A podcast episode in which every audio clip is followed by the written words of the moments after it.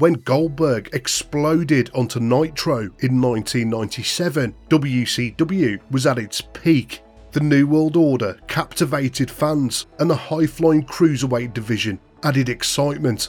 But Goldberg brought something different an intense, no nonsense ass kicker. He quickly became a fan favourite, known for his brief yet dominating matches and growing undefeated streak. And soon he was World Heavyweight Champion. But while his rise was fast, the decline of his career was a long, drawn out affair, not just in WCW, but in WWE too, spanning literally decades. In this video, we're taking a closer look at the rise and the fall of Bill Goldberg.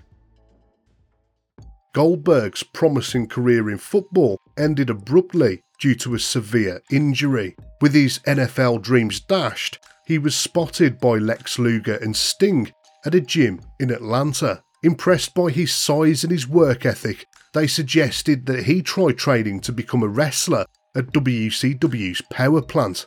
The power plant, located in an Atlanta industrial park, had a reputation for being a brutal, punishing boot camp led by trainer Buddy Lee Parker, aka Sarge. But as Goldberg's training progressed, one thing was undeniable. He had the look and the intensity of a superstar. He made his debut in a dark match before Nitro in June 1997, and then he made his on screen debut in September, where he squashed Hugh Morris in less than three minutes. Throughout October, Goldberg beat the Barbarian, Roadblock, and Scotty Riggs in similar fashion. Executive Vice President Eric Bischoff wanted Goldberg to provide something different to WCW fans. Bischoff was obsessed with basing WCW's product in reality, aiming to appeal to teenagers and adult fans. He wanted to take the opposite approach to the WWF, who presented their wrestlers as almost cartoon characters.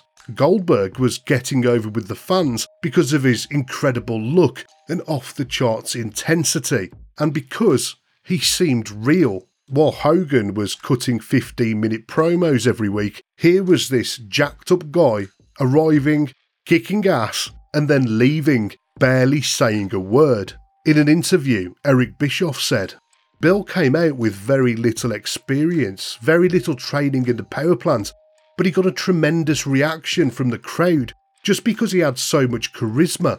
And we went, okay, we've got to put that guy on TV. Now he goes out there, he does one or two things, sets somebody up, jackhammers, spears him, boom, he's done.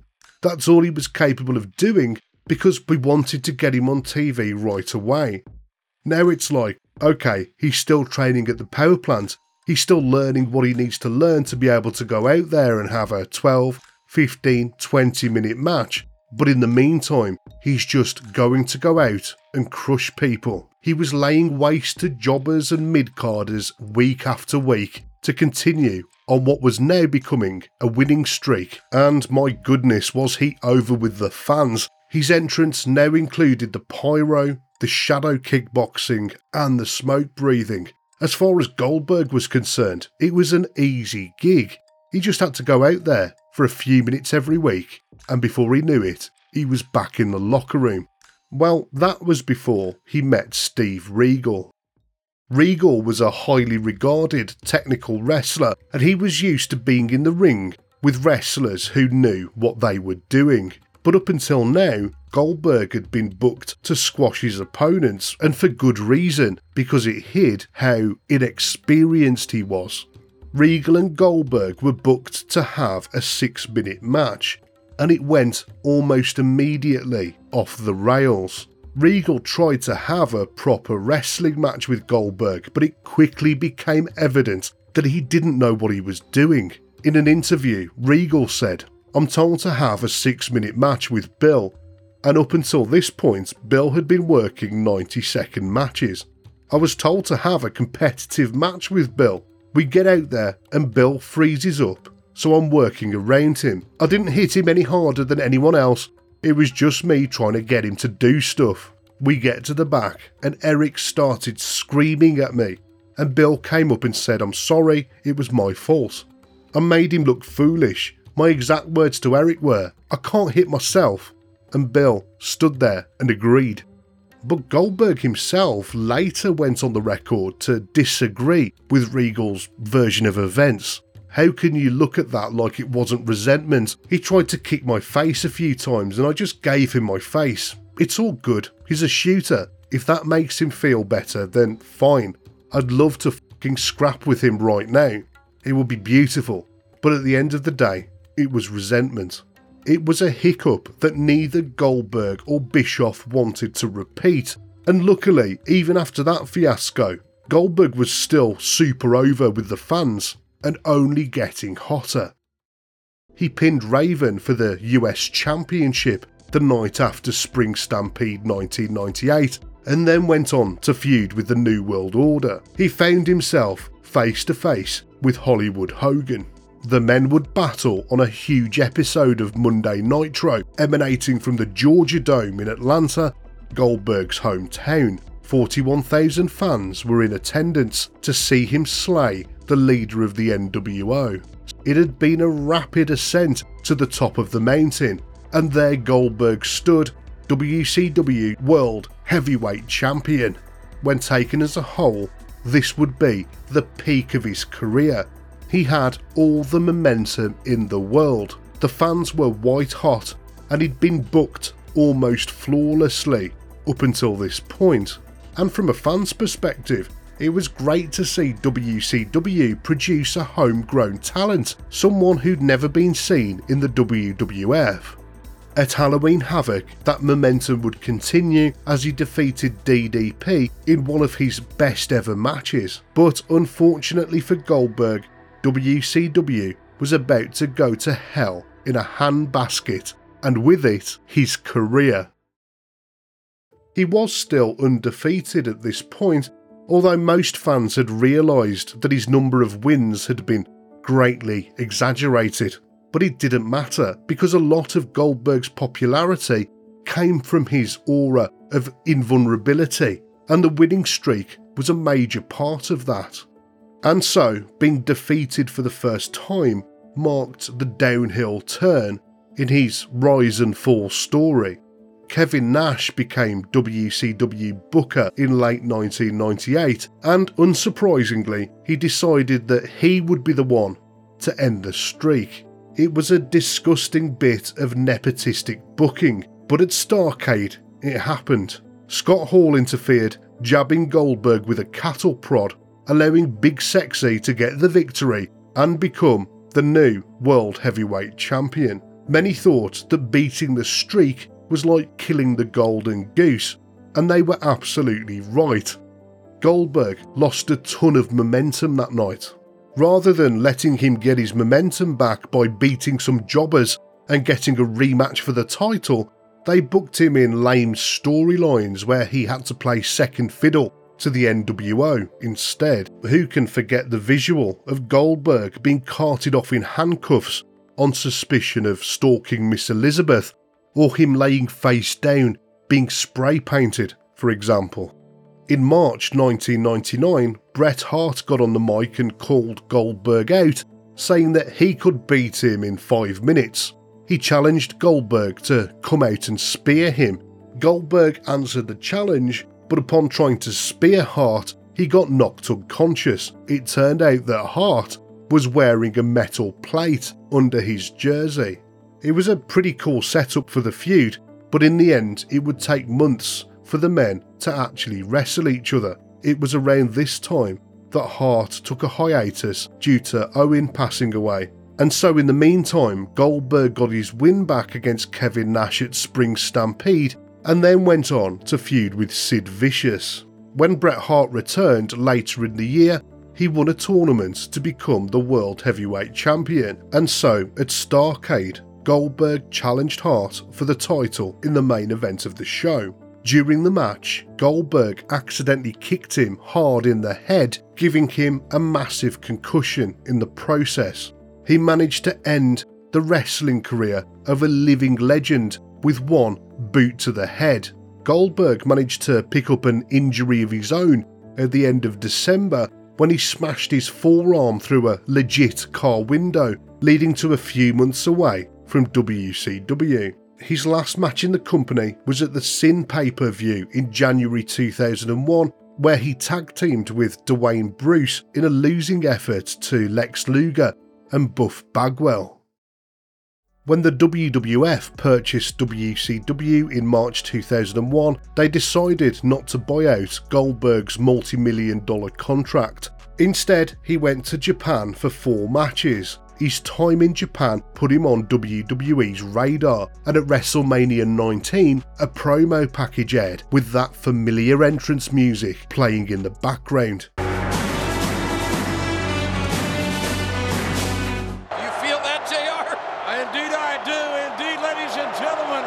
The speculation is over. The Rock had just beaten Stone Cold at WrestleMania, and he was bragging that he'd achieved everything he could in the business, and now it was time that he moved on to Hollywood. And so Goldberg came out and speared The Rock into the mat. A match between the men was set for Backlash. The match went on for 13 minutes, and after three spears and a jackhammer, Goldberg beat The Rock. He then went on a new winning streak, beating 3 Minute Warning, Christian, and then Chris Jericho at the Bad Blood pay per view. But the fans were going cold on Goldberg and he was getting a very mixed reception from them. He looked like a monster in the SummerSlam Elimination Chamber match, well, that was before Triple H and his buddies put a stop to his progress anyway. The men faced off at Unforgiven for the World Heavyweight title, and Goldberg did manage to briefly put a stop to Triple H's reign of terror, but his time as World Heavyweight Champion was disappointing to say the least. He only defended the belt against a few opponents, but it was clear that none of them were ever going to beat him. Three months later, and he lost the belt back to Hunter in a triple threat match with Kane at Armageddon in December. It was now clear that WWE had started losing faith in him, but there was one last interesting opponent for him, and that was Brock Lesnar. Goldberg was the 30th entry in the 2004 Royal Rumble, but was thrown out by Lesnar, who interfered. Lesnar went on to beat Eddie Guerrero for the WWE title at No Way Out, and that's when Goldberg got his revenge at the end of the show. A match between the men was set for WrestleMania 20, with Steve Austin as the special guest referee. Sadly, this so called dream match was a huge waste of time. The contest took ages to get going, and it was clear that the men had no chemistry. In fact, Austin was the only man that was over with the crowd.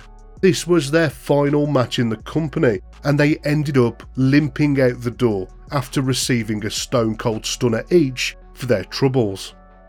It wasn't really Goldberg's fault that his first WWE run was so mediocre because he was booked quite poorly, but his return to the company in 2016 was a different story Goldberg left in 2004 due to a falling out with Vince McMahon. He didn't want to work extra house show dates, and McMahon accused him of not being a team player.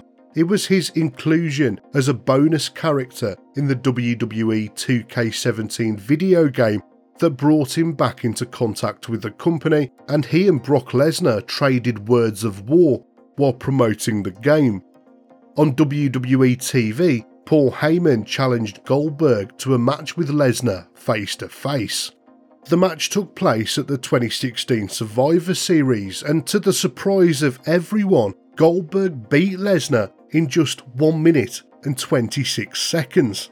It was a blessing that they kept this so short, and Goldberg got a decent nostalgia reaction from the fans, which would have been great if this was a one off appearance, but it wasn't. He entered the Royal Rumble in January, eliminating Lesnar from the match, carrying on their feud. And then, annoyingly, he squashed Kevin Owens for the Universal Championship. At the time, Kevin Owens was super over with the fans, and they didn't want to see his main event push being ended by Goldberg. But that's exactly what happened, setting up another match between Lesnar and Goldberg at WrestleMania, this time for the title. By now, the fans were already tired of Goldberg, with him getting firmly behind Lesnar during the match. Lesnar beat him for the belt in less than five minutes, but even during such a short match, it was evident that Goldberg was totally past his prime. He was inducted into the Hall of Fame in 2018 and the fans sighed a breath of relief. Goldberg had surely stunk up his last ring. Well, that was until Super Showdown. This was a stadium show in Saudi Arabia, and they demanded to see the big stars from the 1990s. And so we ended up with the utter disaster that was Goldberg versus The Undertaker. It is difficult to put into words how bad this match was. Goldberg clumsily managed to run headlong into a ring post, concussing himself and therefore botching the rest of the match. It was an embarrassment for both men, and it was a real shame to see The Undertaker involved in something like this, despite Goldberg being a decade past his sell by date. Vince McMahon, for some reason, kept on booking him. He beat Bray Wyatt for the Universal Championship in February 2020 in a match that nobody wanted to see before losing it to Braun Strowman at WrestleMania 36. After a nine month hiatus, he came back again, this time losing to Drew McIntyre and Bobby Lashley in awful feuds that nobody asked for. In February 2022, Goldberg made his final return, this time challenging Roman Reigns to a match for the Universal title. Yes, it was crap, but thankfully it only lasted six minutes, with Reigns retaining the belt in the end. Goldberg's rise in the wrestling business was very fast indeed. He reached the pinnacle in such a short amount of time, but his fall was a slow, drawn out affair. He ended up being exposed as a one trick pony once the squash matches were over. His return to wrestling in the 2010s really did tarnish his legacy because sometimes it's better to leave the memories alone.